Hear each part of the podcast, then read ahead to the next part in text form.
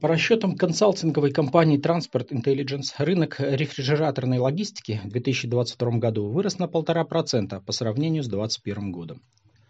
Несмотря на экономический спад, в текущем году этот рынок должен вырасти еще на 1,6%, достигнув 777 миллиарда евро. Основным фактором расширения холодовой логистики является рост производства и потребления продуктов питания в мире, который продолжается уже более 20 лет. Главной движущей силой этой тенденции являются развивающиеся рынки. Наибольшее влияние на рынок имеет Китай, крупнейший импортер продуктов питания в мире. Например, в 2021 году Китай закупил за рубежом более 4 миллионов тонн свинины. В 2014 году это был всего лишь 1 миллион тонн. Глобализация и развитие мирового бизнеса повлияли на импорт продуктов питания и сельскохозяйственной продукции из отдаленных стран. А транспортировать продукцию необходимо с соблюдением соответствующих условий –